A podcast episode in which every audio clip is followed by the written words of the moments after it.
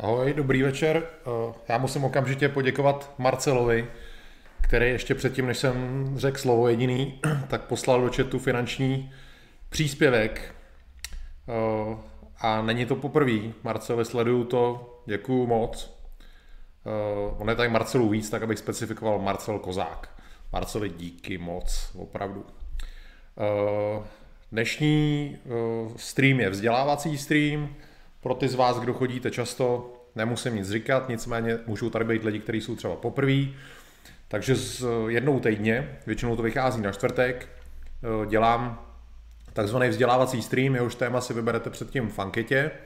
A dneska je téma z tohoto streamu eh, Haiti před více než 200 lety, eh, období zhruba konce 18. století a začátek 19. kdy události dějící se tam vykulminovaly v masakr bílých obyvatel Haiti.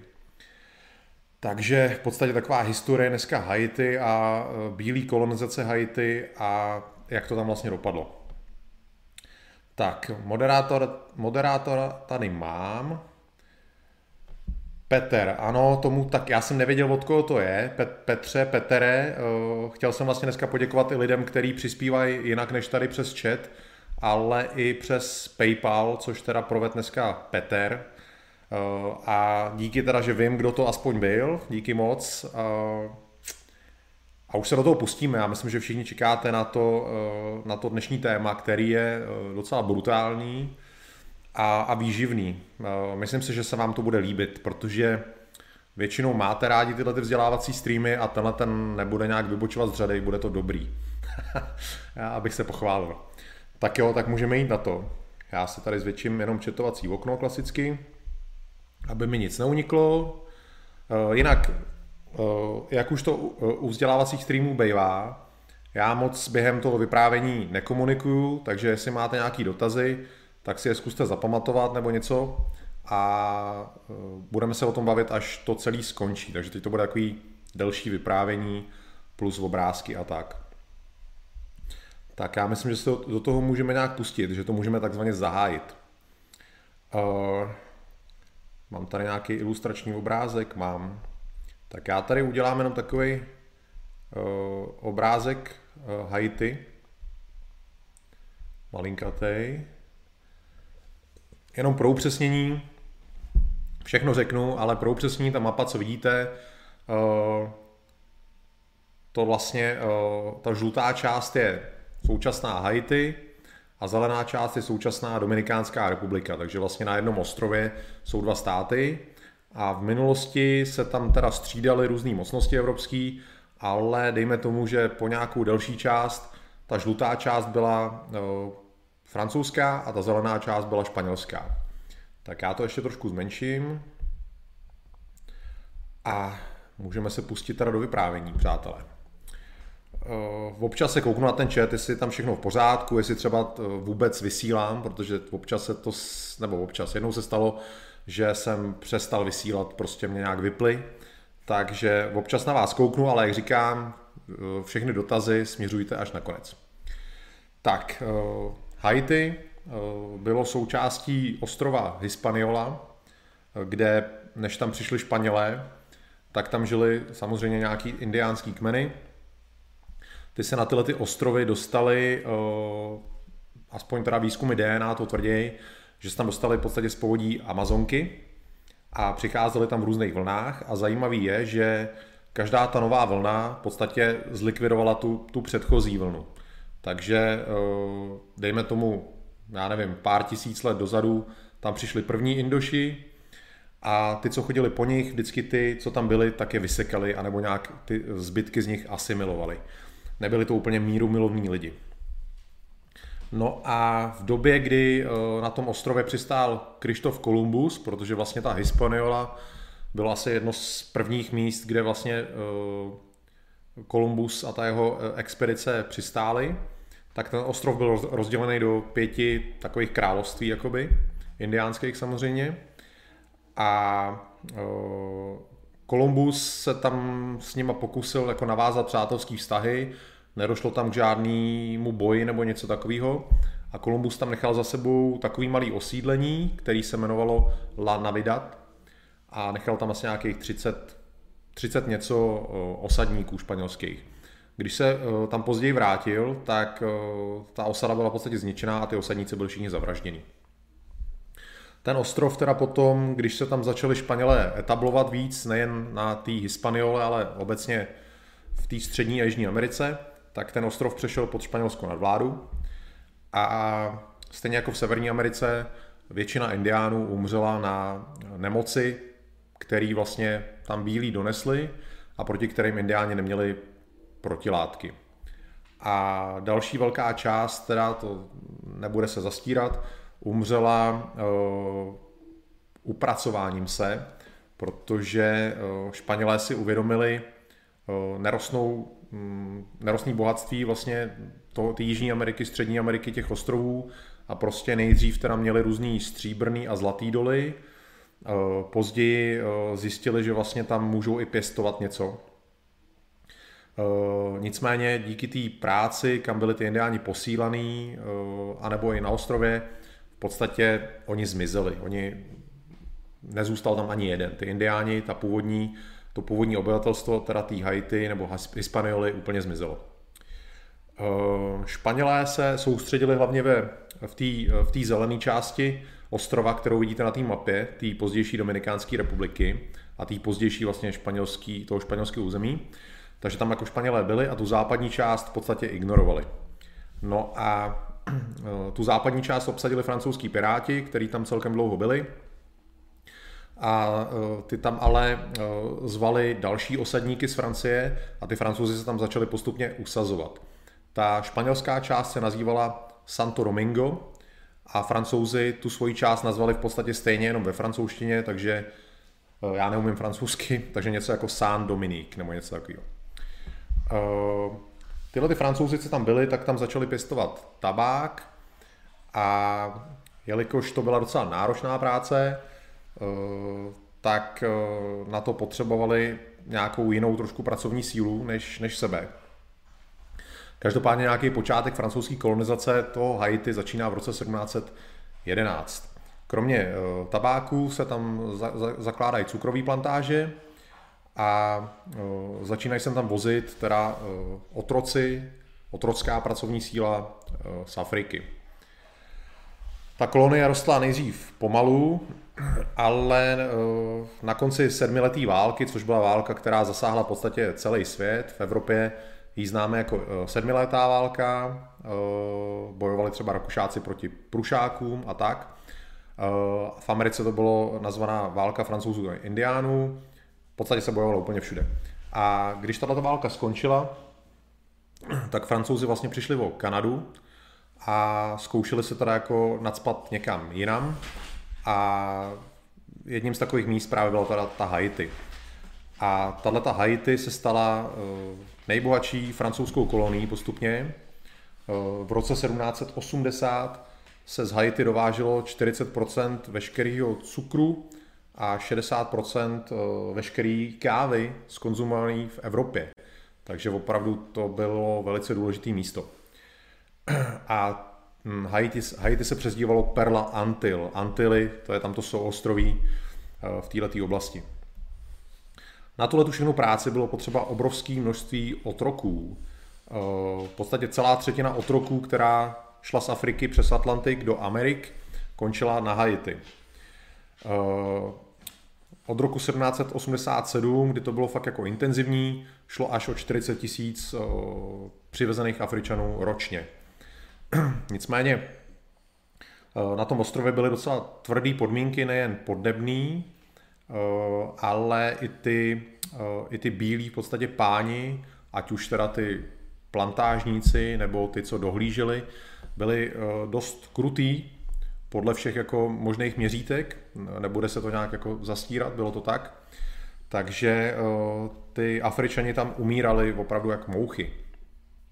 Takže bylo potřeba dovážet pořád nový a nový otroky. A díky tomu eh, relativně malá část těch eh, otroků byla narozená na Haiti a větší část z nich vlastně se narodila v Africe. Protože ty, co se třeba narodili na té Haiti, tak se nestihli dožít nějakého věku. Takže v podstatě tam bylo velké množství otroků, kteří se narodili v Africe. A díky tomu mezi nimi byla velmi silná jako africká kultura a o nějaký jakoby pociviliz, pocivilizovaný Afričany se jednalo velice málo. No a díky tomuhle tomu a zároveň díky vlivu jako francouzů, francouzské civilizace a katolicismu francouzského se na Haiti stvořilo něco, co asi každý z vás slyšel ve svém životě, Eh, takzvaný voodoo, což je v podstatě náboženství, který vzniklo smíšením právě jakože katolicismu a nějakých těch afrických ritu, kmenových rituálů.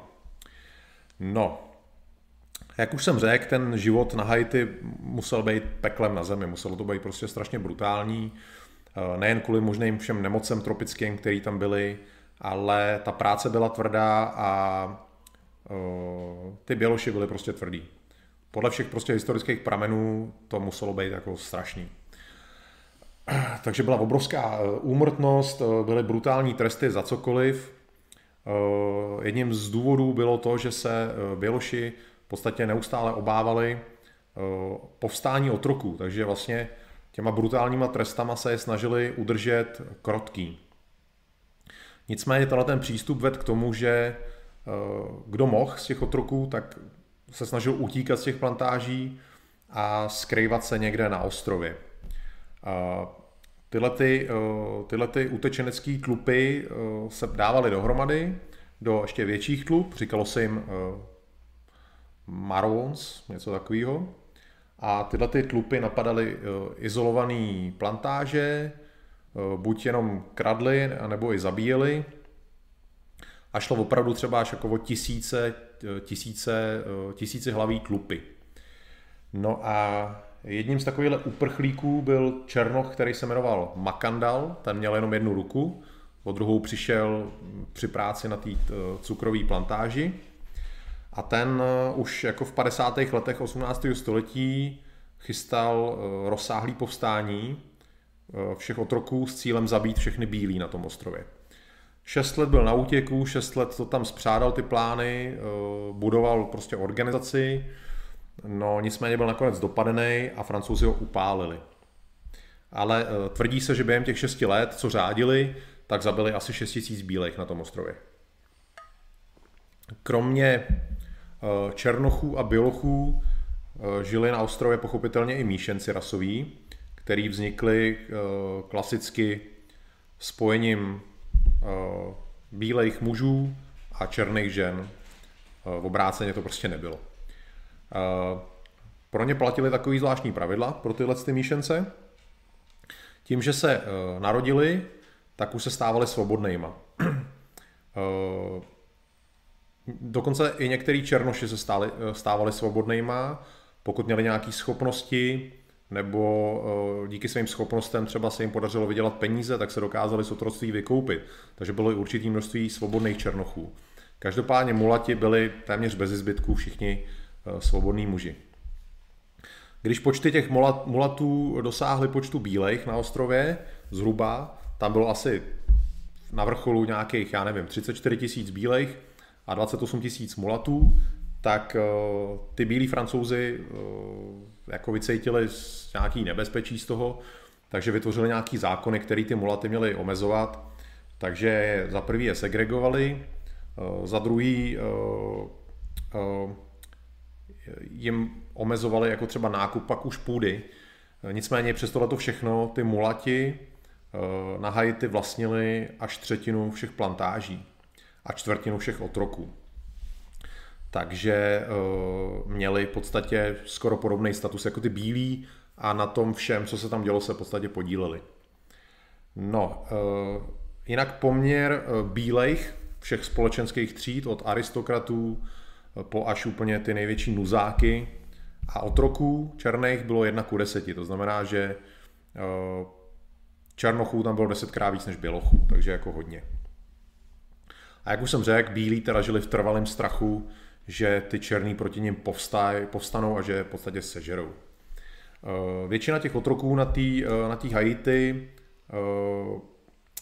oni přicházeli, nejvíc byli z Nigérie a z Konga, jako z dnešní moderní Nigérie a z moderního Konga a mluvili spoustu různých jazyků, ale potřebovali na tom Haiti, nebo na té Haiti, se domluvit nějakým jedním jazykem, takže byla to taková lámaná, hodně jednoduchá francouzština, kterou tam v podstatě mluvili úplně všichni. Eh, bílí samozřejmě mluvili plně, francouzsky, pochopitelně, protože byli francouzi, ale s těma otrokama eh, i mulatama se domluvali takovou jednodušší, jednodušší francouzštinou. Eh, díky tomu, že tam byly takové vlastně tři rasové skupiny, bílí, míšenci a černoši, a zároveň tam byly i různé sociální skupiny, od těch bohatých po chudý, eh, i vlastně nějaký aristokrati, tak se tam nenáviděli úplně všichni. Eh, chudí bílí neměli rádi eh, bohatý bílí a obráceně. Střední třída nenáviděla ty aristokratický francouze, v podstatě francouzský šlechtice, který tam byli. Francouzi, kteří se narodili ve Francii, pohrdali francouzema narozenýma na Haiti, Eh, mulati nesnášeli bělochy a černochy a všichni nesnášeli mulaty. Eh, černoši, kteří získali svobodu, kteří byli svobodní, eh, ohrnovali nos nad těma, co byli pořád ještě otrokama. Černoši, kteří se narodili na Haiti, tak považovali černochy, kteří se narodili v Africe za, za divochy. Takže taková úplně skvělá diverzita v tom nejdokonalejším provedení dnešníma eh, měřítkama by se řeklo, že eh, diverzita učinila Haiti silnější, ale nebylo tomu tak. Nenáviděl se tam úplně každý s každým. Eh, jelikož šlo o francouzskou teda kolonii, tak víme, že v roce 1789 došlo vlastně ve Francii k revoluci, která se nějakým způsobem vyvíjela a vlastně ta, ta revoluce byla taková svým způsobem komunistická, rovnostářská.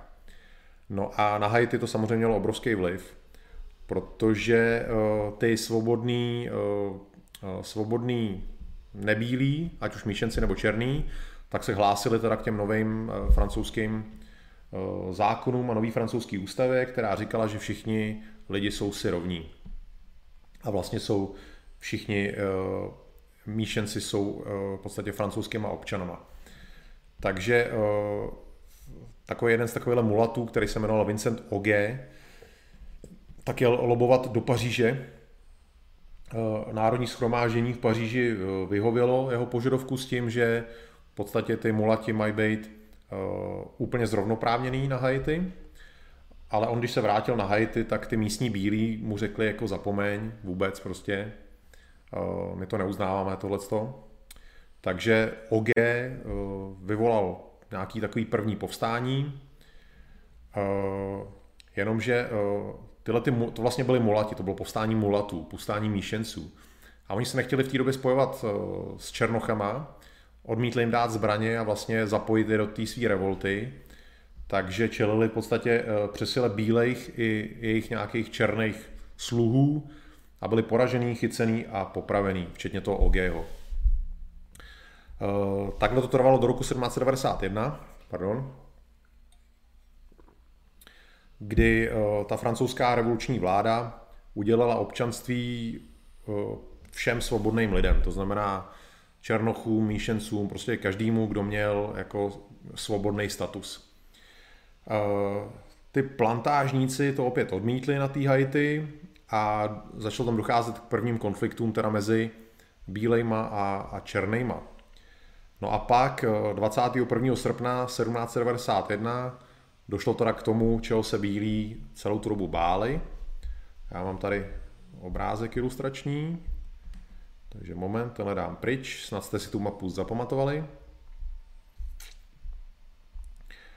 Tak, dám tam ten obrázek, tento, zvětším ho. Takže eh, v noci 21. srpna 1791 se tisíce otroků zúčastnilo eh, tajného vůdu rituálu. S chodou okolností tu noc na Haiti přišla tropická bouře a ty blesky a hromy, který byčovali ostrov, si ty černoši vysvětlili jako nějaký boží znamení, že jo, jo, teď je ten správný čas a zautočili v podstatě na svý, na svý pány. Takže tohle trošku zmenším, ať vidíte můj, můj čumák. Ahoj. No a tím začalo v podstatě eh, povstání nebo jako eh, revoluce na Haiti. Tahle ta spoura se rozšířila na celou severní část ostrova a v podstatě přežili jenom ty bílí, který se, který se tam opevnili nějak. Eh, ty, co to nestihli, tak byli klasicky zmasakrovaný. Jestli jste někdo viděli film Volině o masakru Eh, Poláků ze strany Ukrajinců v roce 43, eh, tak to asi probíhalo nějak podobně. Opravdu jako eh, nic civilizovaného, absolutní masakr, masakr to, to nejhorší, co se dovedete představit, to se tam dělo. Ženský byli vždycky znásilněný a, a taky zabitý s těma svými mužema, rozsekaný na kousky, dětem byly usekávaný hlavy a narážený na, na kopí, a, a ty, ty černoši je nosili prostě v čele těch svých zástupů, když pochodovali pak zase někam dál. V obrázek myslím, že můžu dát pryč. Tak, jinak doufám, že jste slušný v chatu, žádný rasový urážky, moderátor by to musel mazat, já se podívám, jestli jste hodný. Vypadá to, že jste a rovnou poděkuju Eh, Rosťovi za příspěvek a Monice G taky. Děkuju. Děkuju vám obou, přátelé. Vidím, že všichni posloucháte, ani nedutáte, to je dobře, tak v tom pokračujte a já jdu taky pokračovat. Tak, eh, v září teda toho roku 1791 se povstání přeneslo i na jich té francouzské části.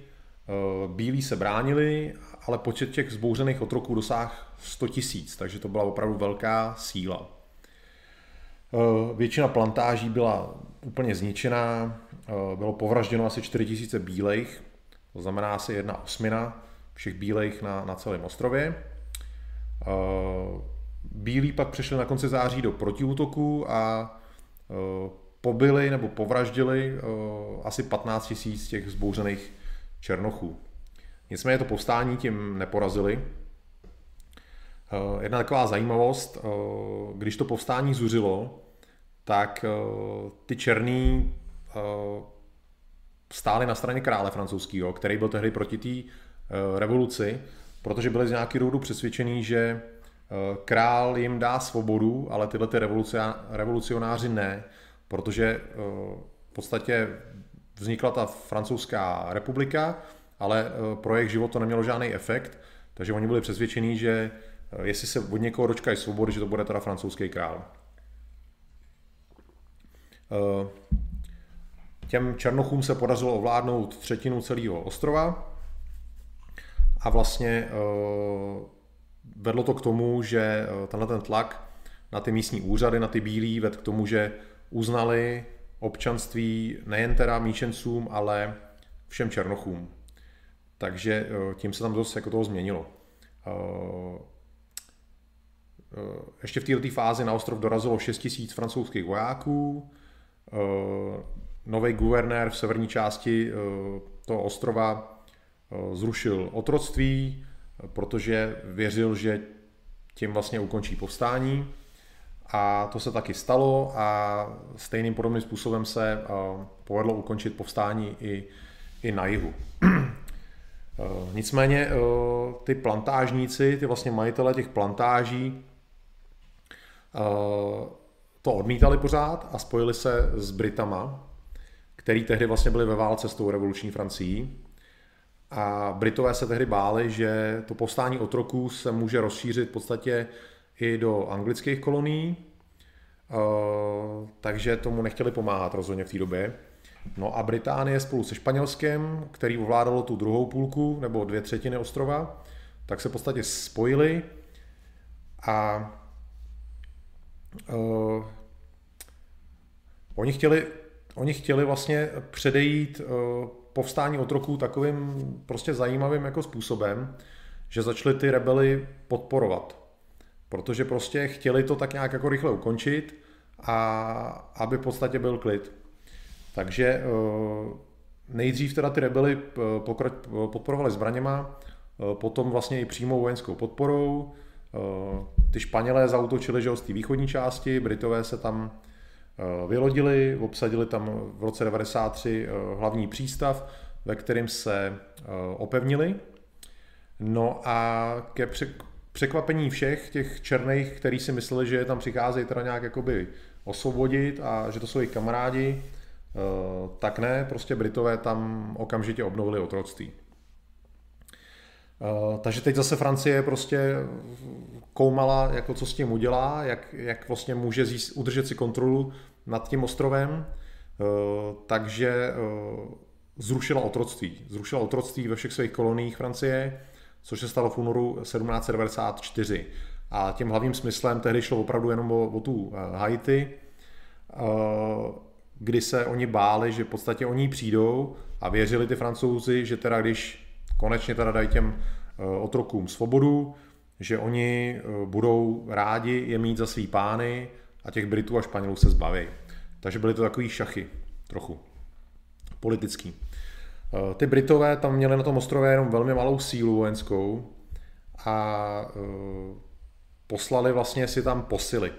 Ale udělali takovou chybu, protože Eh, nejlepší čas na válku v těle těch tropických oblastí eh, toho, eh, tamto Atlantiku je mezi zářím a listopadem, protože je jednoduše podnebí nejpříznivější.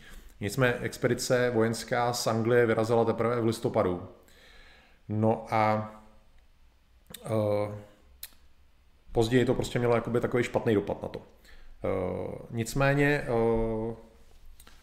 v té době vlastně proti francouzům stáli teda jak Britové, tak Španělé, tak i některý teda ty haitský vzbouřenci a mezi nima to byl především opět moje francouzština nulová Toussaint Louverture, možná se tak jmenoval, ukážu vám jeho obrázek.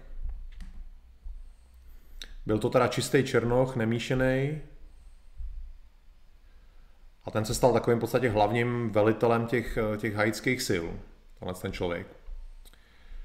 No a on byl teda v době povstání už hodně let svobodným mužem. Nebyl otrok, ale byl, jako, narodil se jako otrok, dokonce tam na Haiti, ale získal svobodu a byl, byl svobodný, měl dokonce svoje vlastní otroky.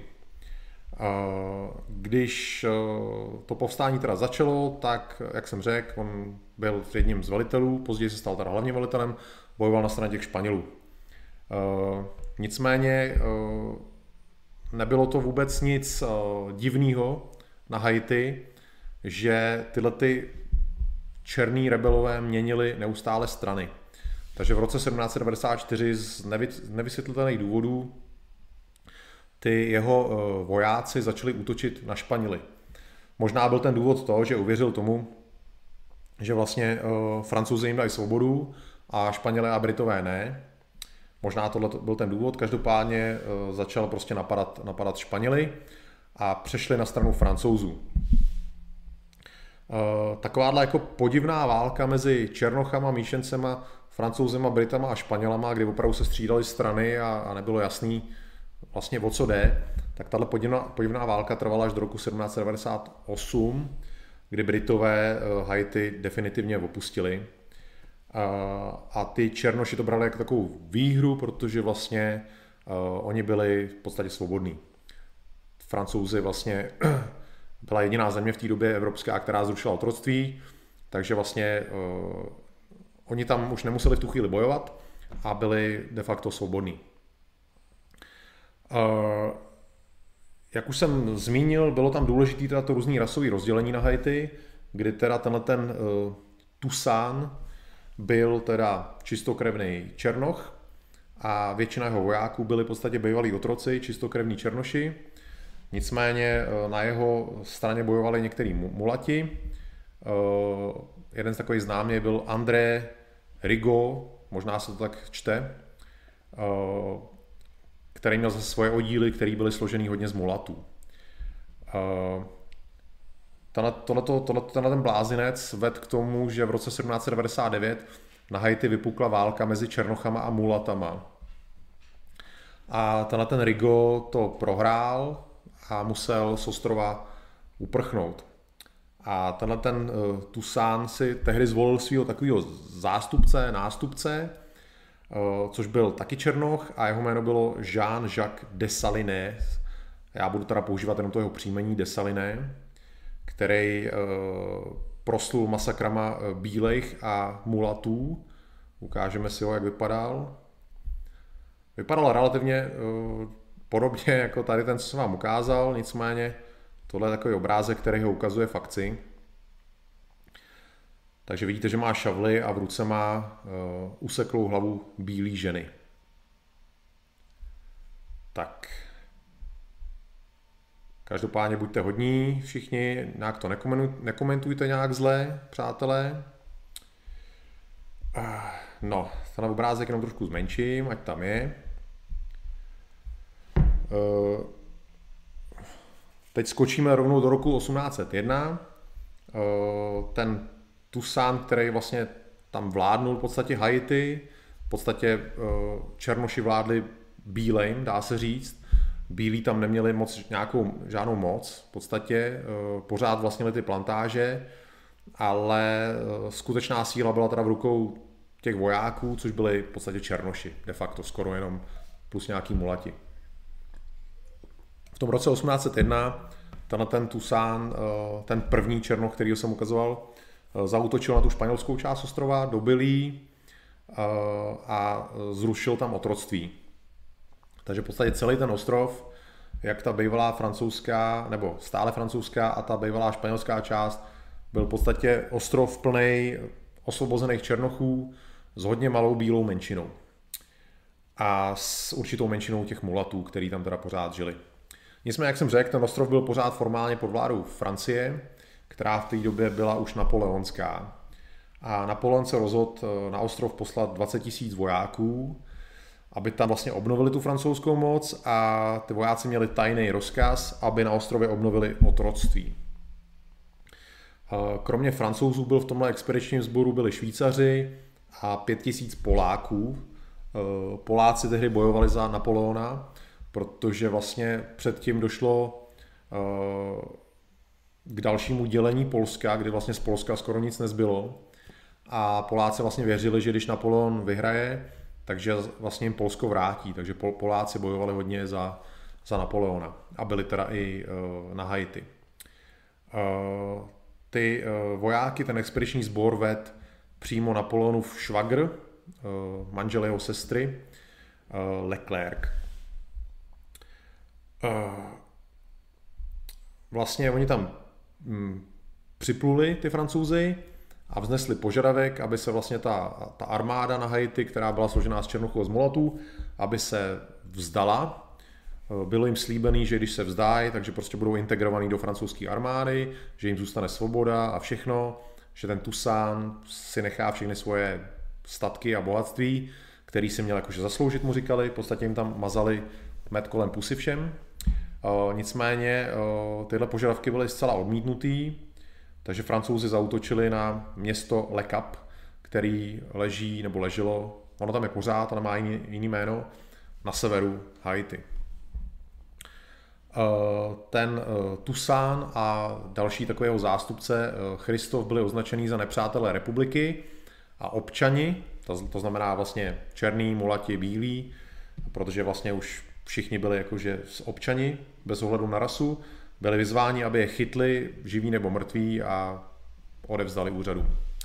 Nicméně francouzi podcenili eh, vojenskou připravenost těch Haitianů, těch černých, a tehdy ten Tusán, tomu svýmu veliteli Kruťasovi, mám tam furt ještě ten jeho obrázek?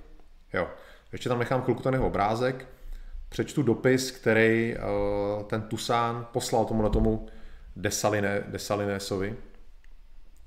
A takový v podstatě, takový rozkazy, dejme tomu. Napsal mu, eh, nezapomeň, že zatímco čekáme na dešťovou sezónu, která nás našich nepřátel zbaví, takže nemáme eh, jiné možnosti k boji, než destrukci a oheň. Měj na paměti, že půda plná našeho potu nebo něco takového nesmí naše nepřátele živit ani prostě pídí ničeho. Znič cesty, eh, eh, znič úrodu, eh, zabí nebo pobí dobytek a koně, spal, vyhlaď všechno, aby ti, co přišli, aby nás uvrhli do otroctví, měli před svými oči jenom, jenom představu pekla, které si zaslouží. Takže jasný slova docela. Ta na ten Desaliné mezi tím zautočil na město Leogán, jestli se to tak čte, netuším, kde teda povraždil všechny bílí lidi, muže, ženy, děti, mrtvá těla buď uřezali hlavy a nabodli klasicky na píky, nebo je tam nechali ležet prostě na pospas všemu, tak, aby vlastně ty francouzský vojáci, kteří tam přijdou, aby tohle všechno viděli. Já už teda můžu sundat ten jeho obrázek. Tak, kouknu jenom bleskově na chat, jestli jste tam hodný. Jinak teda zdravím Moniku, novou dobrovolnici, vítej v kontrarevoluci. Tak, jinak uh, bleskově odpovím na otázku tady epistemologa. Uh, jasně, ty černý hajtění měli normálně uniformy francouzský v podstatě. Je to tak. Uh, takže uh, tohle se to stalo tady vlastně takovýhle nějaký masakr tam. Uh, mezi tím teda ten generál Leclerc, uh, ten vlastně velitel těch francouzských vojáků, uh, nařídil útok na hlavní podstatě takový ležení těch, těch Haitianů ve městě Gonave, možná se to tak čte, na to město pochudovali čtyři oddíly, jako silný oddíly, každý oddíl měl několik tisíc vojáků a jeden takovýhle oddíl ved můj oblíbený generál Rochambeau, ukážu vám jeho obrázek. Rochambeau je takový slovo, který používáme i, i v Čechách, když mluvíme o něčem, nějak to roztočit, nějakou, udělat nějakou party, nějaký binec, takže se dělá Rochambeau. Eh, jestli to vychází, eh, jestli to vychází prostě z něj, z tohoto generála, z toho, co tam vyváděl on na Haiti, Rochambu, to nevím, ale možná jo. Takže tohle byl generál Rochambeau. Eh, to byl vlastně veterán revoluční války už v Americe a zároveň bojoval i vlastně ve francouzské revoluční válce. Takže to byl zkušený, zkušený voják. Eh, podle dnešních měřítek, podle dnešních slovníků by byl nazývaný stoupencem bílé nadvlády. Eh, teď, abych předešel nějakým eh, nejasnostem, to, proč ho já mám oblíbenýho, je spíš pro jako vojenské schopnosti a to v podstatě, jako, jak, jak se choval v bitvách, než to, co teď následně řeknu. Uh, on vlastně ty, ty černochy tam na uh, Haiti absolutně nenáviděl, byl přesvědčený, že otroctví je jejich úděl, což já nejsem, už jsem o tom několikrát mluvil, podle mě otrokářství, zotročení člověka člověkem uh, je, je jedna z největších špatností. Nicméně v podstatě tenhle ten teda Rošambo ty černochy buď chtěl zničit, nebo ideálně dotlačit zpátky do otroctví, ve kterým podle něj jakoby měli být, protože jiný místo si pro ně představit nedoved. Uh, tenhle ten Rošambo táhnul uh, na to, teda, na to ležení haitský a ten Tusán tam na něj nastražil v jednom údolí takovou past a došlo tam k hodně v intenzivní bitvě boje muže proti muži, kdy teda francouzi se zvítězili, ale za cenu velkých ztrát. Já vám ukážu takový obrázek z této bitvy. Je to samozřejmě taková jenom nějaký, nějaká autorská představa, jak to tam vypadalo. Takže vlevo máte francouzský vojáky, pochopitelně. Vpravo máte ty rebely, eh, některý z nich mají uniformy, některý má jenom to co, to, co na sobě mají. Samozřejmě tolik uniform tam nebylo, aby všichni eh, mohli mít uniformy. Tak, dám to pryč. No, takže eh, v podstatě vítězná bitva, ale eh, poměrně velký ztráty. Ty francouzi byli překvapení eh, těma bojovými schopnostmi těch, těch černochů. V podstatě to nečekali, něco takového. Mnohem zásadnější bitva se stala u takové jedné pevnosti, který na Haiti vystavili Britové na takovém kopci, kde se teda bránil ten Desaliné vlastně on, on viděl, že eh, francouzi postupují ze, třech, ze tří stran, on tam měl vlastně sebou 12 těch svých černochů, proti ním šlo 15 tisíc francouzů, Poláků, Švýcarů. A tenhle ten Desaliné prostě udělal tam takový gesto, aspoň tvrdí to tady historici, že uh, vzal si pochodeň hořící, uh, stoupnul si k sudu se střelným prachem a těm svým vojákům řekl, pokud prostě uh, francouzi vstoupí tady do pevnosti, pokud ji dobijou, tak já nás tady vyhodím do povětří. Těm chtěl jako říct, že není úniku, že prostě uh, buď vyhrajou, uh, nebo nemají možnost ani vzdát, prostě umřou tak jako tak, prostě musí, musí bojovat, musí vyhrát. Takže oni byli teda hodně namotivovaní, ty, ty černoši. No a oni uh, tam vykopali nějaký obraný příkop ještě před tou pevností, a přes ten příkop se vlastně francouzi pokoušeli dostat. Eh, vrhli na něj několik útoků silných, eh, nicméně každý ten útok selhal. Ty černoši prostě je zasypávali eh, tělostřeleckou palbou, palbou z pušek. Francouzi tam měli opravdu velké ztráty. Ty černoši měli malé ztráty.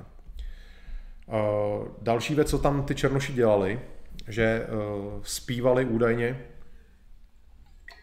francouzský revoluční písně, tak já nevím, jestli to byla Marseillase nebo co, co tam mohli zpívat, ale uh, u podstatné části těch francouzských vojáků to vyvolalo zmatek, protože uh, oni se jako začali ptát, jako proč je tady jdeme zotročit, když vlastně ta naše republika slibuje svobodu všem lidem.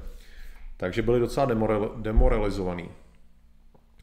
Uh, ten důvod, proč vlastně uh, tyhle ty francouzský podstatě komouši, ty revolucionáři, chtěli ty černochy znova zotročit, byl čistě ekonomický. Eh, všechny ty plantáže, co byly na Haiti, eh, by nebyly ziskový, kdyby lidi, co na nich dělají, pobírali nějaký normální plat. To znamená, zisk představovali ty plantáže jenom tehdy, pokud na nich by pracovali otroci v podstatě zadarmo. Takže tohle byl důvod, proč vlastně ty francouzi chtěli ty černochy znova zotročit. Oblehání této pevnosti trvalo 20 dní. Eh, po těch 20 dnech se těm černochům z té pevnosti povedlo během noci eh, dostat pryč, což ten Rošambo, který je nenáviděl, tak v reportu eh, z té akce ocenil jejich bojové schopnosti i ten jejich až zázračný, záhadný útěk nebo ústup. Tady je k tomu taková ilustrační fotka, jak měli zhruba bojovat při nějakém střetu. No. Vidíte, že mají v obě strany v podstatě totožné uniformy. Tak, já tady ten obrázek ještě chviličku nechám, jen tak, ať to tady máte. Uh, jinak uh, v podstatě Černoši si ale uvědomili, že, nemůž, že nemají na to uh, bojovat klasický konvenční bitvy. Někde se opevnit, někde číhat, to jo, ale někde se střetnout na poli nebo tak, eh, to neměli moc šancí. Takže přešli na klasickou gerilovou válku. No a což bylo pro francouze špatný. S partizánama se vždycky blbě bojuje. Co bylo ještě ale horší, že eh, na tom, na Haiti zašla zase sezóna těch dešťů a mm, s deštěma přišly miliony komárů, který přenášeli žlutou zimnici, na, který se, na kterou se umíralo. To znamená, že na konci března 1802 uh, eh, francouzi měli 5000 mrtvých, většinou Poláků z nějakého důvodu, a dalších 5000 bylo v nějakých lazaretech, takže uh, byli dost oslabený. Uh, nicméně v dubnu 1802 došlo k další nevysvětlitelné situaci, která se už opakovala předtím, zase takovýto nepochopitelný měnění stran nebo něco na ten způsob. V podstatě ty haitský zbouřenci, ty černošský rebelové se vzdali, dobrovolně se vydali francouzům do rukou. Nemá to fakt jako nějaký moc vysvětlení bylo jim opět slíbený, že prostě budou, že se stanou součástí francouzské armády, otroctví, že nebude eh, obnovený. Eh, vlastně se jim vydal do rukou i ten Toussaint, ten, ten hlavní velitel, eh, nicméně Běloši ho podvedli. Byl zatčený, daný na loď a odeslaný do, do Francie, do vězení, kde umřel krátce na to.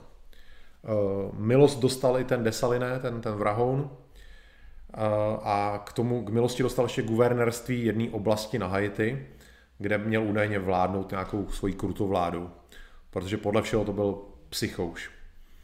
No a jinak na Haiti v té době pořád žilo ještě několik tisíc bílých eh, nevojáků. V podstatě eh, bylo tam celkem hodně teda francouzských vojáků a kromě nich tam žilo několik tisíc francouzských civilistů. Ale jak už jsem řekl, ta země byla de facto teda ovládaná Černochema. Ačkoliv se teda vůdci toho povstání vzdali, tak odpor těch geril, těch partizánů černých, v podstatě pokračoval dál. A e, do toho vlastně ty bělochy nebo ty francouze pořád kosily nějaký nemoce, takže to bylo takový opravdu peklo na zemi. E, francouzi byli relativně zoufalí a rozho- překra- jako přikračovali nějakým zoufalým krokům v podstatě jakýkoliv černocha, ať už bojovníka nebo nebojovníka, který ho chytli, tak ho popravili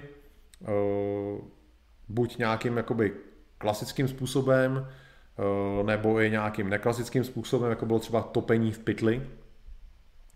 A ten Rošambo dokonce vynalez, nebo jestli to vynalez, ale každopádně to použil, určitou formu splinování, Eh, používalo se eh, to formou pálení oxidu siřičitýho v uzavřeném prostoru, který v podstatě ty černochy splinoval. Takže tím tím způsobem on je jako zabíjel. Takže ty černoši pochopitelně pak jako uh, pokračovali dál, protože viděli, že v podstatě nemají moc jako šancí, že ty francouzi tak jako tak chtějí uh, zlikvidovat. Ale stále ještě na, na straně uh, francouzi byli pořád nějaký ty černý velitelé a nějaký černošský v podstatě vojáci. Uh, ty nemoci dál eh, pokračovaly na konci roku 1802. Uh, už francouzům umřelo 10 tisíc vojáků a měli vlastně uh, jenom 8 tisíc bojeschopných mužů, což nebylo moc. Uh, jinak uh, ještě k těm Polákům, těmto tam to bojování moc nešlo a e, část z nich e, dokonce přeběhla na stranu těch černých Haitianů.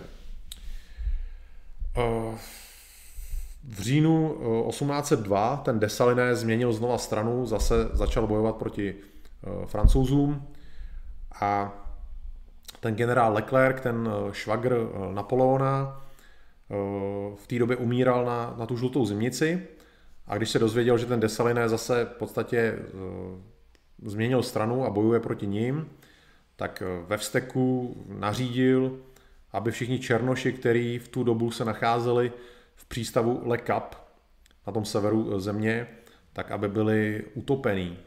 Takže oni tam utopili, oni naložili na lodě a v té zátoce oni neuměli plavat, takže tam prostě vyházeli z lodí do vody a oni se tam utopili. A říká se, že pak několik měsíců eh, po ještě eh, lidi nechtěli jíst eh, ryby z té zátoky, protože jim bylo jasné, že ty ryby se krmily lidským masem. Ten Leclerc teda umřel na tu žlutou zimnici a velení všech francouzských vojáků převzal teda ten Rochambeau. No a ten pak rozpoutal v podstatě už totální rasovou válku e, proti všem černochům absolutně. Eh, nechal si dokonce na ostrov dovést 15 tisíc eh, takových bojových loveckých psů, který byli speciálně trénovaný na lov černochů, eh, na lov otroků v podstatě, nebo na lov černochů. Takže není to jako nějak, tyhle, to jsou věci, které se děly v podstatě mimo pergameny historik, historiků, ale museli se tam dít jako neskutečný zvěrstva z obou stran. Ty černoši těm bílým nezůstávali vůbec nic dlužný. Tam, kde prostě Rošambo nechal pověsit 500 černochů, tak tam černoši zabili 500 bílých a ty jejich hlavy nabodly na píky.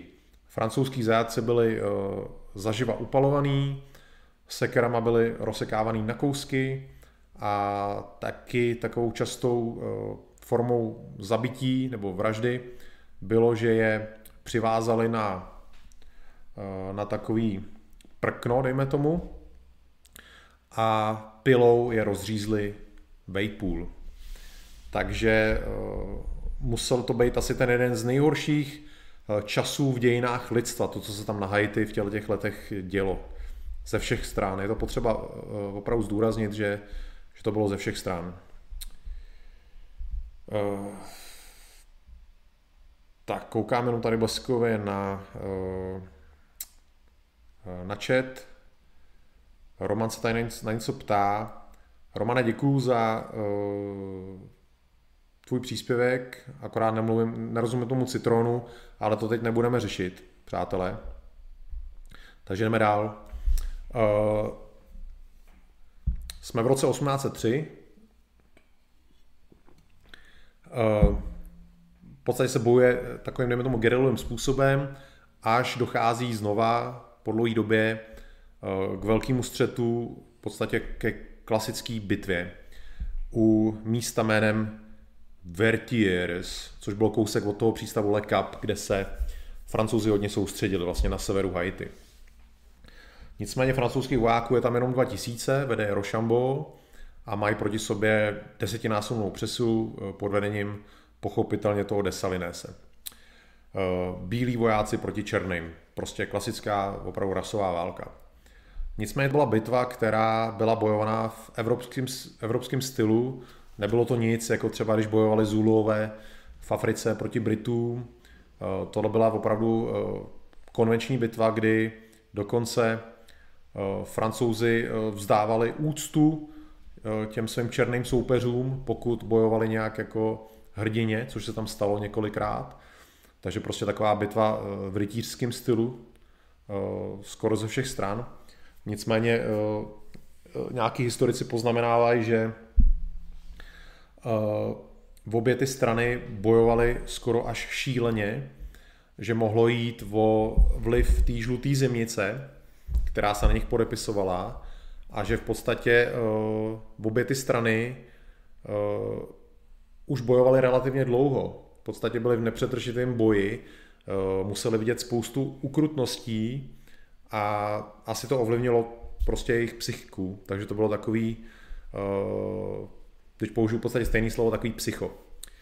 No, Francouzi a Černoši ztratili přibližně stejný počet mužů v té bitvě, 1200, Eh, zatímco u těch Černochů to byl v podstatě zlomek, eh, pro ty Francouzi to bylo zásadní tohleto číslo, takže eh, k jejich štěstí přišel hustý déšť, který využili k tomu, aby ustoupili. A tím v podstatě prohráli poslední bitvu na Haiti, která se stala. K jejich smůle Napoleon v té době měl v podstatě jiný starosti. Prodal Louisianu, a rozhodl se, uh, Louisianu pro Američanům a rozhodl se v podstatě eh, Francii z uh, z těch Amerik v podstatě stáhnout. Takže ty francouzský vojáci na té Haiti zůstali v podstatě opuštěný. Bez jakýkoliv možnosti, že, že je tam někdo zachrání, že jim někdo přijde pomoct. Osamocený, absolutně. K jejich smůle ještě to využilo britské námořnictvo, který ten ostrov zablokovalo, udělalo námořní blokádu. To znamená, že eh, se nemohly vlastně ty jednotlivé přístavy eh, zásobovat eh, po moři, to znamená, francouzi nemohli používat lodě k zásobování se navzájem a zároveň se nemohli z Haiti vůbec nikam ani dostat. Proběhlo několik pokusů Haiti opustit bez šance. Buď byli zajatý Britama, nebo byly ty lodě zničený takže byli v podstatě v pasti eh, na Haiti. No a úplně všechno, co vlastně eh, zbylo z vojenské síly francouzský na Haiti. Ten Rochambeau soustředil, soustředil toho přístavu Le Cap na severu teda Haiti. Další velké město, myslím, že to je hlavní město Haiti, opět nevím, jak se to jako pořádně čte, Port a Prince, možná takhle se to čte, tak to v podstatě francouzský vojáci vyklidili, ten Desaliné tam napochodoval se svýma vojákama. A e, tohle je takový docela vtipný moment, který najdeme i v současnosti. Většina bílejch tohleto hlavní město v podstatě opustila, nicméně zůstalo tam asi 100 bílejch v tomhle městě, který toho Desalinéze přivítali jako hrdinu a tvářili se v podstatě, nebo ne, netvářili se, byli na jeho straně. Byly to takový ty, uh, dneska bychom je nazvali nějakýma levičákama prostě, dejme tomu. Uh, ten Desaliné jim tam úctivě poděkoval. Děkuju, přátelé, že uh, věříte v rasovou rovnost. Nicméně pamatuju si, jak jste se ke mně chovali, když jsem byl otrokem, nebo jak se ke mně francouzi chovali, když jsem byl otrokem, eh, že se mnou jednali jako s něčím méně než člověkem. A aby se pomstil, tak prostě tady za ty chudáky, těch 100 bílejch, který věřili v rasovou rovnost, když použiju slova a prostě chtěli tam žít eh, v nějakém svém bratrství, tak je nechal všechny pověsit. Eh, takže to jim úplně nevyšlo, tato jejich politika. Francouzi teda byli nahoře absolutně odříznutý, bez šance jakkoliv eh, zvrátit situaci a jejich jedinou šancí bylo se vzdát, ale ne teda těm haitským vojákům, protože to by byla v podstatě jistá smrt, masakr, neskutečný. Takže se vydali do britských rukou, eh, Britové v podstatě evakuovali a všichni vlastně, kdo byli schopní opustit Haiti, tak se nalodili na britské lodě. Eh, ten Rochambeau byl Britama zajat a strávil v Anglii 9 eh, let ve vězení. Eh, pak byl propuštěný a padnul nakonec v bitvě u Lipska, tuším, jako voják, jako generál francouzské armády. Ten Desaliné se stal teda absolutním vládcem Haiti. V lednu 1804 vyhlásil republiku na Haiti v podstatě se vydala taková ústava, která říkala, že občanama Haiti můžou být jenom černoši, eh, takže ne běloši, ne mulati. A šlo v podstatě o první nezávislý stát v Latinské Americe, první úspěšnou revoluci otroků, která vyústila v založení státu a v podstatě první postkoloniální černý stát kdekoliv na světě. Tenhle ten Desaliné na tom ostrově obnovil ty plantáže, nicméně pracující dostávali plat, měli nárok na čtvrtinu zisku z produkce, byla jim zkrácena pracovní doba o jednu třetinu, nicméně byli vázaný na tu plantáž. V podstatě měli sice lepší podmínky, ale nemohli vlastně dělat nic jiného. Nazývali to takovým polovičním otroctvím. Eh, a další věc, eh, desetina mužů na Haiti eh, musela sloužit v armádě, takže Haiti mělo celkem silnou armádu, 37 tisíc mužů, který ale chyběli na těch plantážích, takže ačkoliv to nebylo jako za starých časů, tak vládlo tam nějaký napětí a skoro všichni na Haiti toho Desalineze považovali za diktátora. Eh, na Haiti pořád ještě žilo pár tisíc, už málo, ale pár tisíc bílejch. Poslední bílí, prostě, který tam žili tak různě na těch plantážích, ve městech, různě roz, rozprostřený po, po celém ostrově. A ten Desaliné s ním ještě nebyl pořád hotový. Eh, historici tvrdí, že teda jak bílí, tak černý chtěli tu druhou stranu zcela vyhladit, provést genocidu. Eh, Bílým se to nepodařilo, protože než to mohli provést, tak v podstatě vojensky prohráli, museli, museli odejít. Eh, takových nějakých masakrů vlastně vzájemných tam bylo strašně moc, ale vždycky to byly takový jako ojedinělý akce, akce v, ve víru vášně nějaký pomsty nebo něco takového, ale nebylo tam ani ze strany bílejch předtím, ani ze strany černých taky předtím nikdy žádná opravdu jakoby uh, akce, která by měla vést k úplný genocidě. Vždycky zabili jenom někoho někde, a, ale pak už třeba někde ne. Jo. Takže zatím to nebylo nic jakoby na úrovni genocidy, což se teda mělo uh, změnit. Jinak ještě jsem zapomněl zmínit, že když teda ten Rochambeau s tím zbytkem francouzských vojáků opustil Haiti na těch britských lodích, tak za sebou nechal 800 uh, zraněných uh, francouzských vojáků nebo nemocných, který asi měli Britové vyzvednout někdy potom. Ty černoši všech těch 800 francouzů utopili, takže všechny je tam zabili. Každopádně tohle tam Desaliné se rozhodl eh, v tuhle chvíli eh, všechny bílí na Haiti zničit, všechny je zabít. A podle historiků eh, k tomu vedlo pět takových nezávislých faktorů, proč vlastně to chtěl udělat.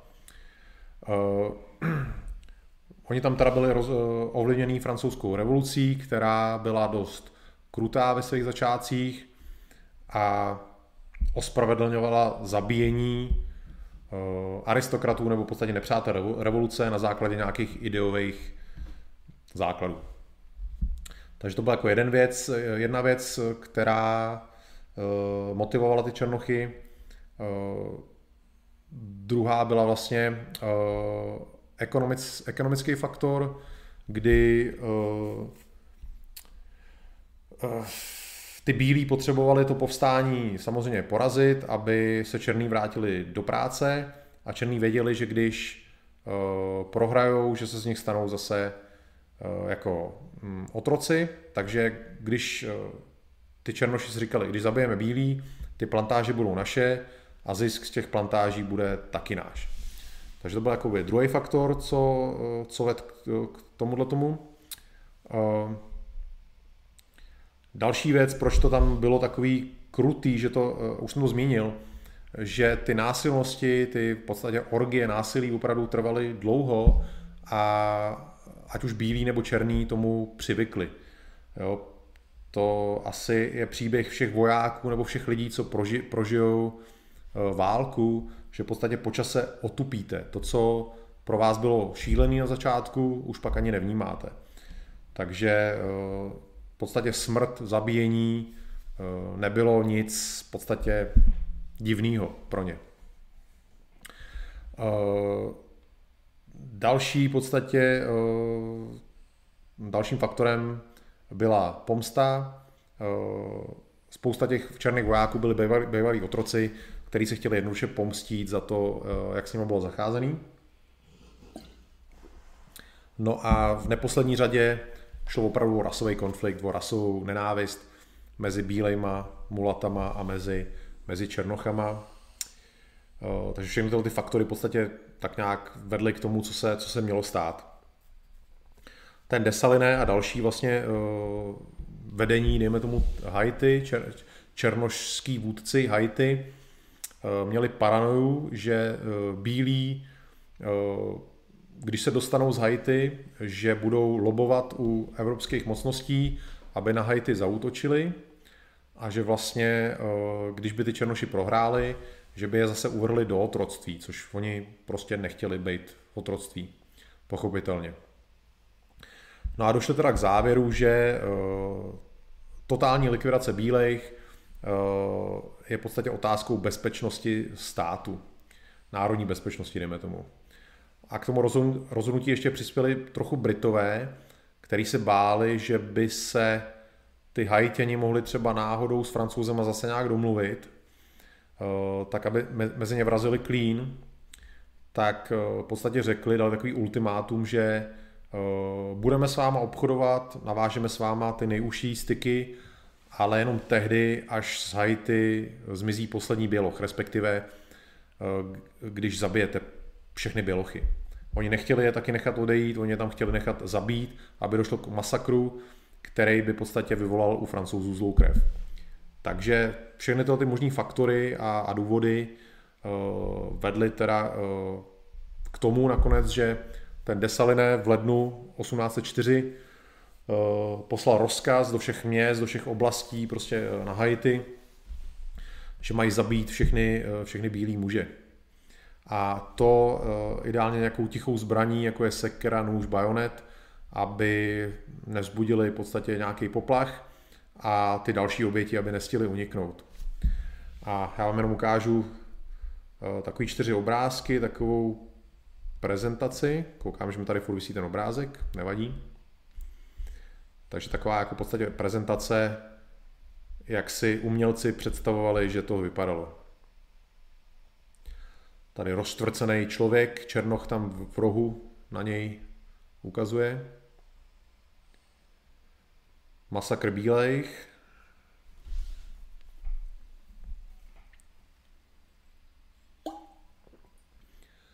Zase nějaký masakr v přístavu, lidi utíkají, pronásleduje Černoši s nožema. A tohle asi ani nemusím komentovat, to vidí každý, co se tam děje.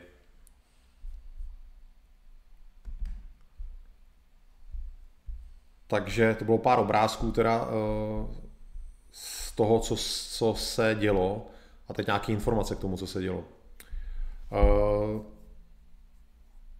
říká se, že eh, ten Dessalines sice vydal rozkazy, ale oni byli plněný tak nějak neochotně. Možná, že už ty černoši toho měli dost, toho zabíjení, tak se do něj nějak nehrnuli a ty rozkazy nevyplňovali. Takže ten Dessalines osobně jezdil z místa na místo po Haiti, z města do města, z plantáže na plantáž, prostě všude. A uh, když tam přijel, tak uh, vždycky se v podstatě dělal úplně uh, stejný scénář.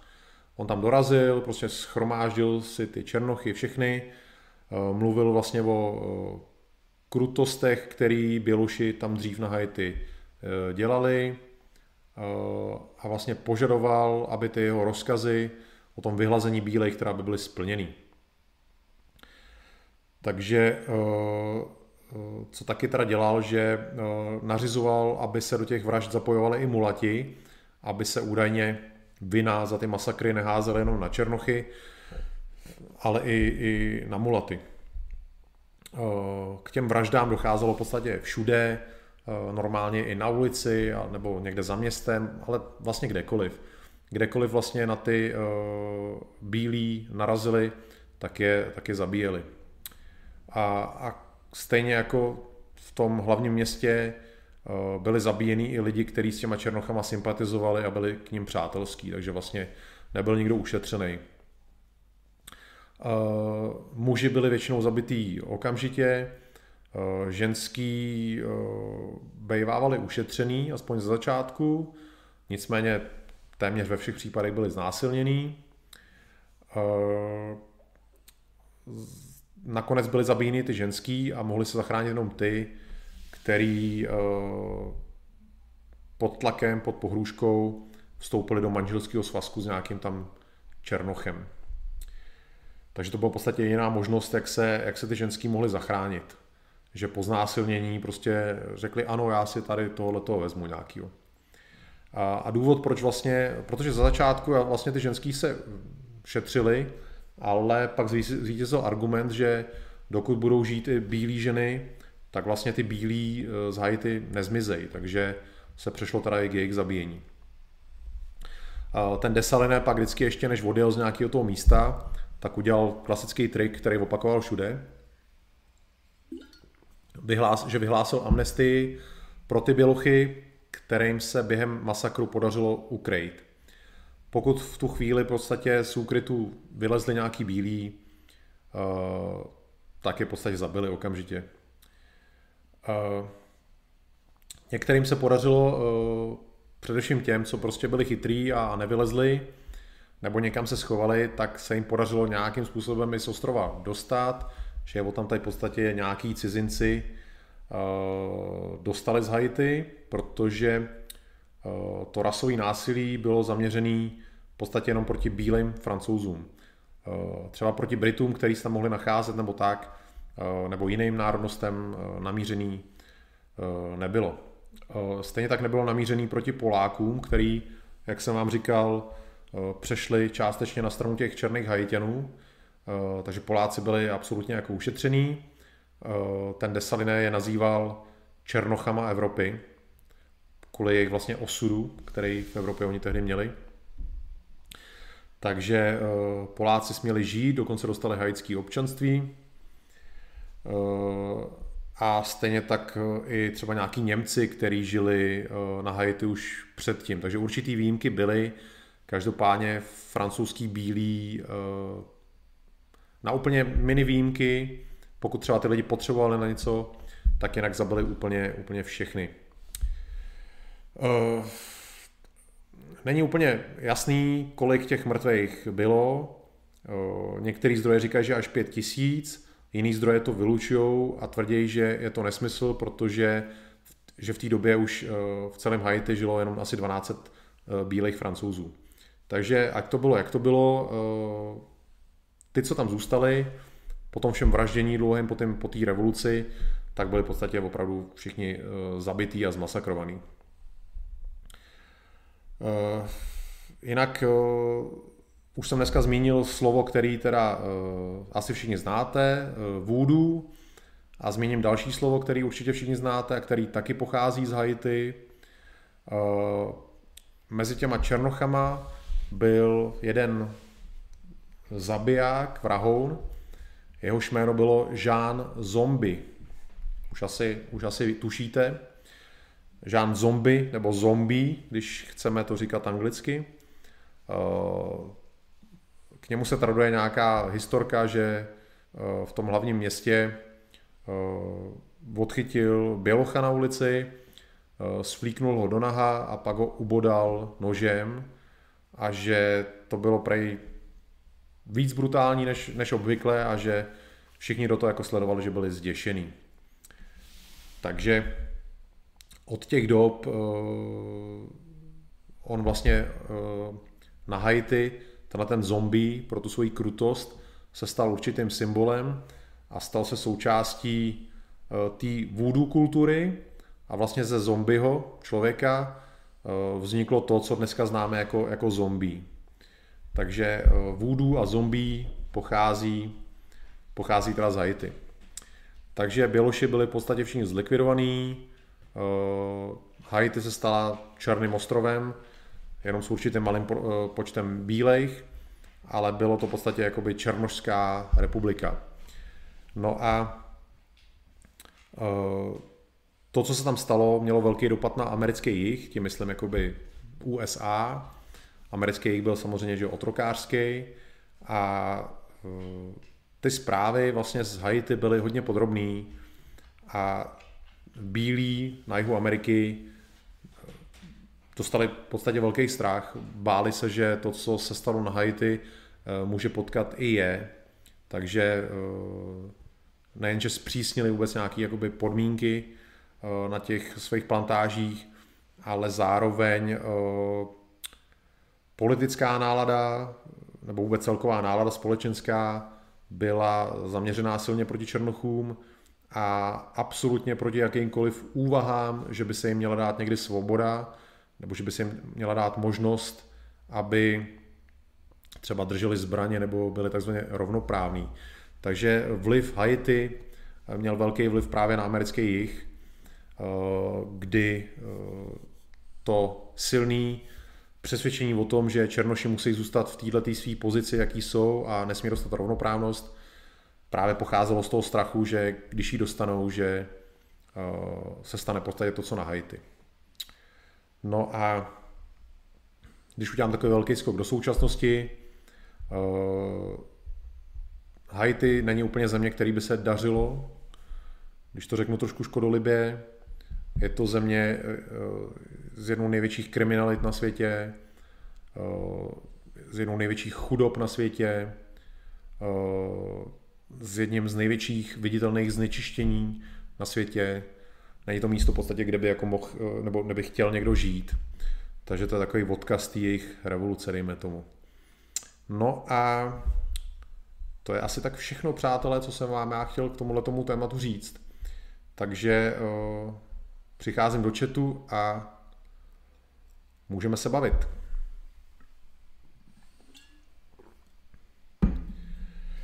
Kvídův master. Jiří, jasně, o spouře ve Vendé vím, vím o tom, četl jsem o tom hodně. Uh, mimochodem román Viktora Iga 93 se taky odehrává ve Vendé. Jo, to byla určitě jako zajímavá věc a mohl bych o tom někdy udělat stream. Jasná věc. Jinak epistemologů, vidím, že tady píšeš nebe ohledně volání divočiny. Já jsem teď viděl to volání divočiny s tím Harrisonem Fordem a strašně se mi to líbilo, i když je to nahony vzdálený knížce, především tím koncem, kdy Harrison Ford je zabitý bělochem, ačkoliv v knížce ho zabijou indiáni. Ale ten pes je tam strašně roztomilý, takže mi to líbilo. Uh, takže Jirko, ještě, ještě k, to, k tobě, k tomu vende, uh, jasně vím, o co jde a můžeme o tom někdy udělat stream. Fishtron se podívá ze záznamu, jasně. Mateo, pěkná destinace na dovču u moře. Ale já, když tak se podívejte, já se nechci koukat, ale podívejte se, jestli vůbec nějaký zájezdy na Haiti jsou. Já vím, že se jezdí do Dominikánské republiky, do té do druhé poloviny ostrova, ale jestli někdo jezdí na Haiti, tak mám docela pochybnost. Já bych tam určitě jako nejel. Tak, francouzi zaseli vítr, sklidili bouřku. Je to tak? Uh, Martin děkuje a děkuji Martinovi, děkuji. Tak, jestli jste se předtím na něco ptali, tak já, jak říkám, já nebudu ta, procházet eh, ty příspěvky dozadu, protože to je chaos, takže když tak se ptejte teď. Eh, může říct něco o té druhé půlce ostrova? Bavil jsem se na jednom foru s jedním Dominikáncem, ti na své haitské sousedy dívají hodně z patra. Jo, jsou to jako, jako dva světy v podstatě. Eh, ta Dominikánská republika je turistický ráj, dá se říct. Uh, uh, oni se rozdělili, vlastně ta Haiti, uh, nebo jo, vlastně ta Haiti, vlastně, která byla teda pod tou kontrolou těch Černochů, tak tam došlo vlastně pak k nějakým třenicím. Ten Desaliné, vlastně ten vládce, ten strůjce všech těch masakrů, byl v roce 1806 uh, zavražděný mulatama, který se proti němu zbouřili. Takže tam se vlastně pořád něco dělo. No a e, ten ostrov se v podstatě pak jako rozdělil na dvě části, takže e, ta Dominikánská republika je v pohodě, relativně bych řekl, a Haiti je úplná bída. Knihu na tohle téma, ale nevím, co vyšlo vyloženě. Já jsem to zase pozbíral prostě jako ze všech, ze všech zdrojů možných. Nevím, že by byla nějaká kniha. Myslím, že nějaká kniha se jmenuje přímo 1804, ale uh, já jsem z ní nečerpal. Já jsem prostě čerpal ze všech, ze všech koutů. Takže, jak už jsem říkal my, my, u těch minulých streamů, ono to tak často je, uh, když chceš uh, o nějaké události jako něco uh, zjistit, tak buď musíš přečíst strašně moc knih, ale to je podle mě docela jako ztráta času, protože Eh, většina knih se nevěnuje jenom jednomu tématu, ale více tématům. Takže potom je ideální, když jdeš přímo po té konkrétní věci a hledáš ať už, eh, ať už jako historické práce na internetu, nebo nějaký vloženě jenom články, nebo něco takového. Takže pak to prostě z toho se smolíš. No. O, pan Novák, Novák, velký mocný příspěvek. Děkuji velice a vřele. Dneska se mě rozmazlujete. Děkuji, děkuji, přátelé. Martin Rollinger, nevíš, co za rasu psů to bylo? Ale čet jsem to, ale, ale nevím to, nepamatuju si to. Byly to nějaký prostě lovecký psy na, na otroky. Hele, nevím, to se když tak zkus najít nějak, já nevím jak, no prostě... Uh, prostě když použiješ nějaký klíčový slova, prostě jakože uh, francouzi na Haiti, ten Rochambeau, ten Rochambeau to tam jakoby ty psy nechal dovést, tak nevím, nevím, omlouvám se, ale netuším asi nějaký obrovský prostě krvelačný pejskové. Buldočci, buldočci to asi nebyli. Jaromír, později to měl pevně v rukách papá dok a ten jeho pomatený synek baby dok. To je nedávno, ale ne, poměrně. Klaudy děkuje, já děkuju Klaudimu. Frankix, dneska mají asi všichni po Vojplatě. Hele, vypadá to tak, lidi. Dneska, dneska na mě byl štědrej uh, Peter na Paypalu, teď tady Novák zešílel, předtím Marcel taky se zbláznil. Přátelé, děkuju. Hele, uh, chci říct, že to jako já tyhle ty streamy a vůbec jako nic, co dělám, nedělám uh, samozřejmě pro peníze, nikdy jsem nedělal, ale pravdou je, že s těma finančníma příspěvkama je pak všechno mnohem jednodušší, člověk nemusí řešit některé věci, a, takže to rozhodně pomáhá a já opravdu děkuju. A Strejda Miloš už píše, že to byly molosové. Vidíš, já, já ani nevím, eh, co je molos za typ psa. Schválně podívám tady, jestli mi Google molose ukáže. Molos.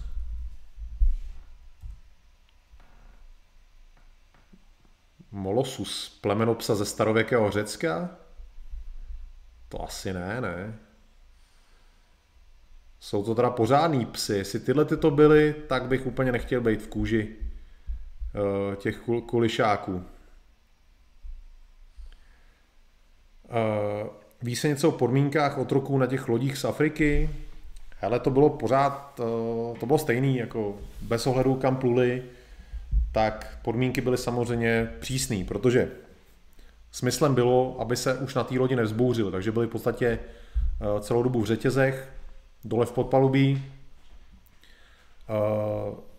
Samozřejmě bylo smyslem je udržet naživu, že?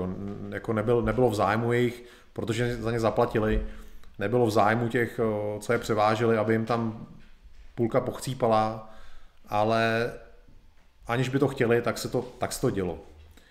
Jo, tady zdůraznuju to, že eh, pro ně to bylo zboží a zboží prostě si nechceš nechat eh, skazit nebo něco takového, takže nebyl zájem eh, tam ty černochy na těch lodích zabít nebo je nějak v podstatě trápit.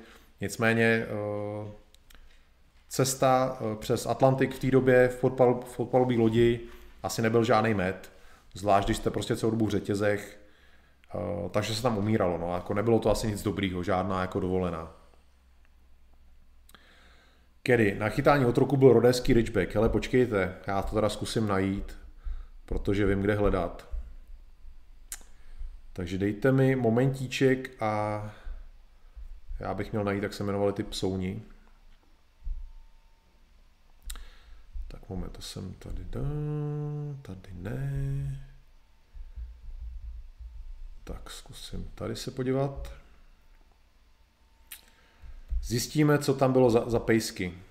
Nakonec zjistíme, že to byli francouzský buldočci.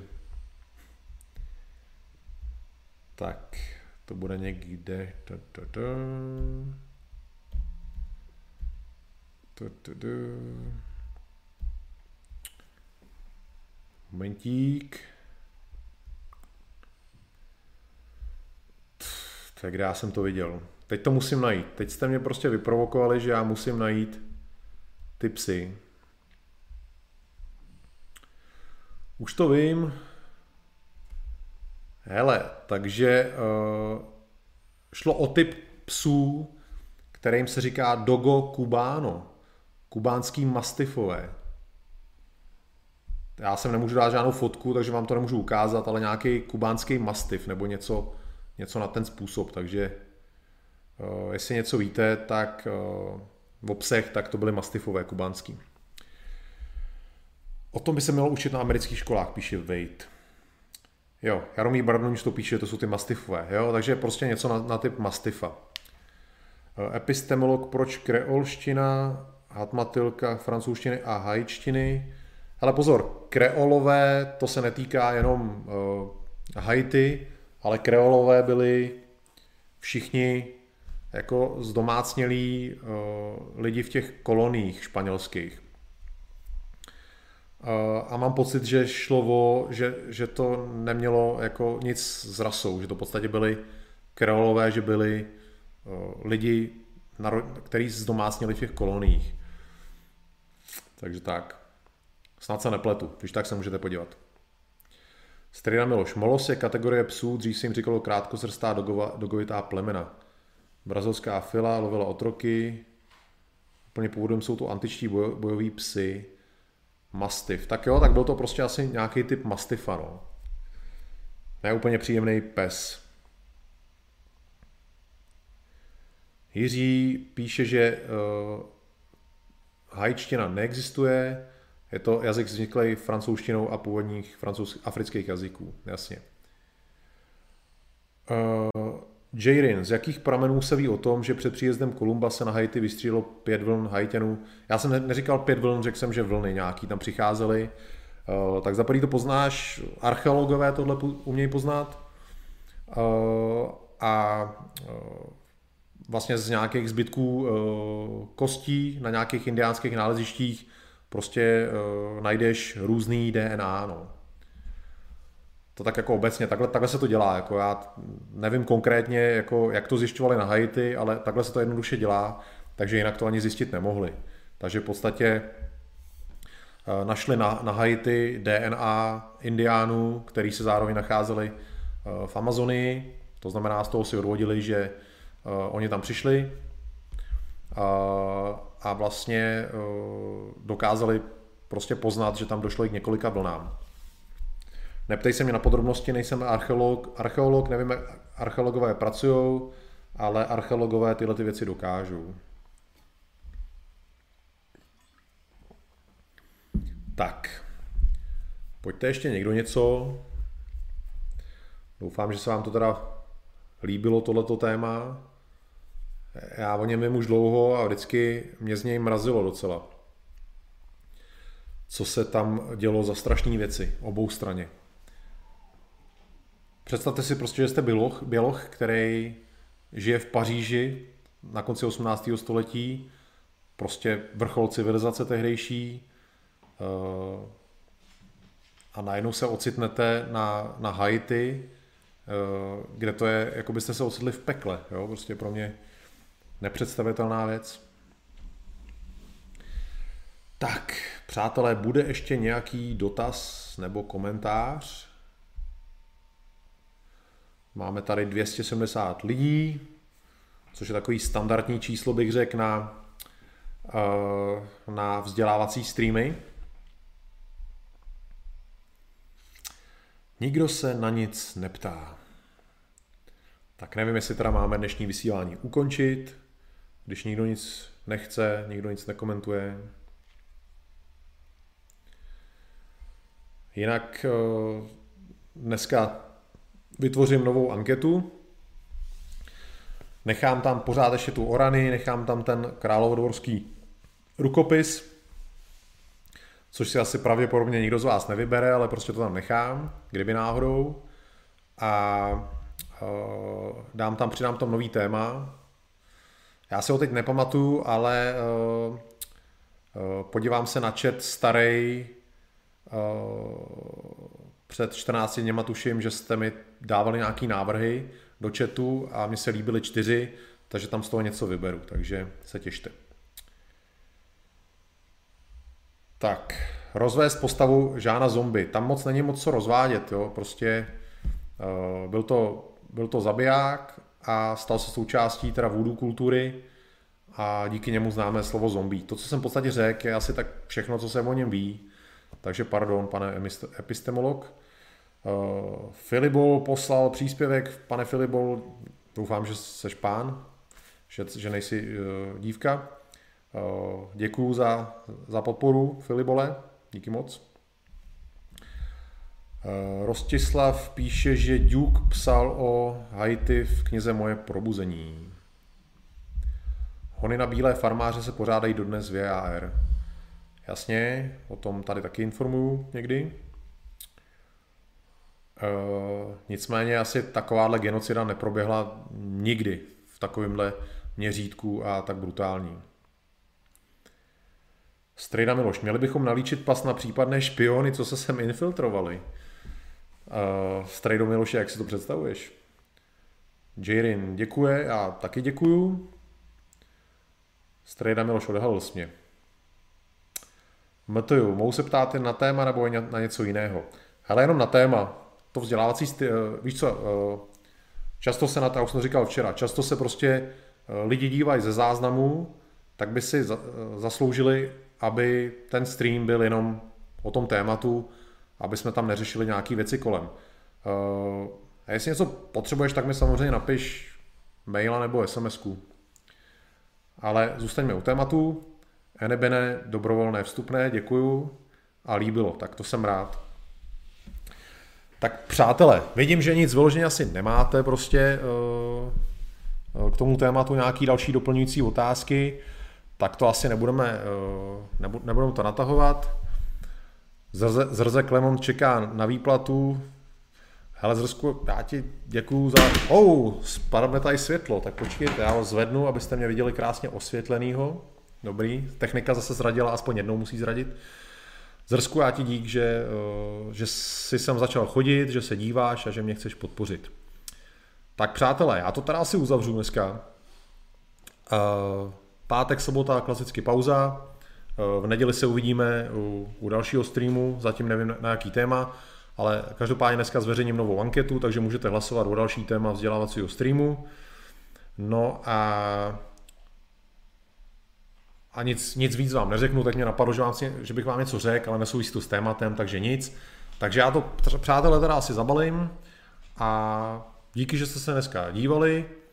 Eh, určitě děkuji všem, kdo dneska přispěli tady v chatu a děkuji Peterovi, který tady dneska poslal eh, přes PayPal ten příspěvek eh, velice štědrý. Děkuji. No a asi to teda ukončím, přátelé. Jinak vidím teda Petře, že téma zajímavé, bohužel moje znalosti, jsou na položení otázky prachbídné. Ale to je v pohodě, to, to vůbec nevadí. Uh, moderátor by mě podpořil, kdyby něco měl. Hele, moderátore, ty, má, ty tady odvádíš kus práce, uh, seš tady každý den na streamu a, a hlídáš, aby byl v pořádku, takže uh, já ti za to takhle děkuju před nastoupenou jednotkou. Tak, děkuju Démonovi, děkuju Neloušovi, a posílám vám na dobrou noc mistra kouzelníka a vidíme se teda v neděli. Takže čau.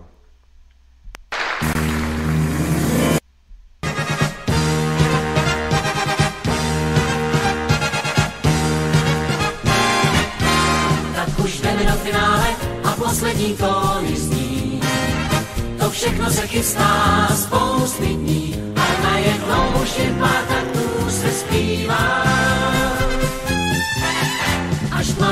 saw it.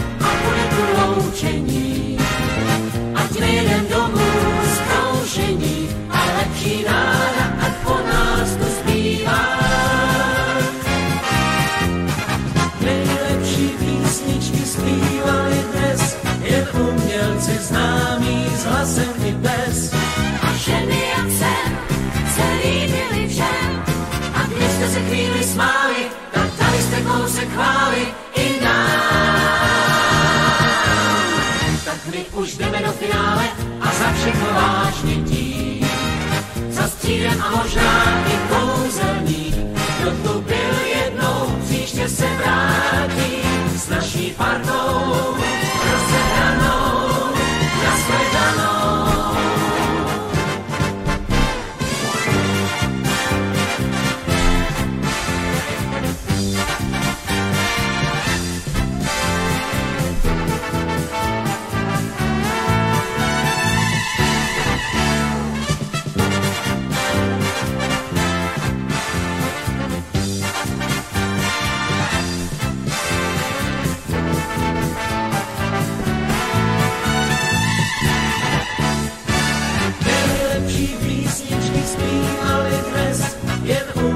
si známý s hlasem i bez.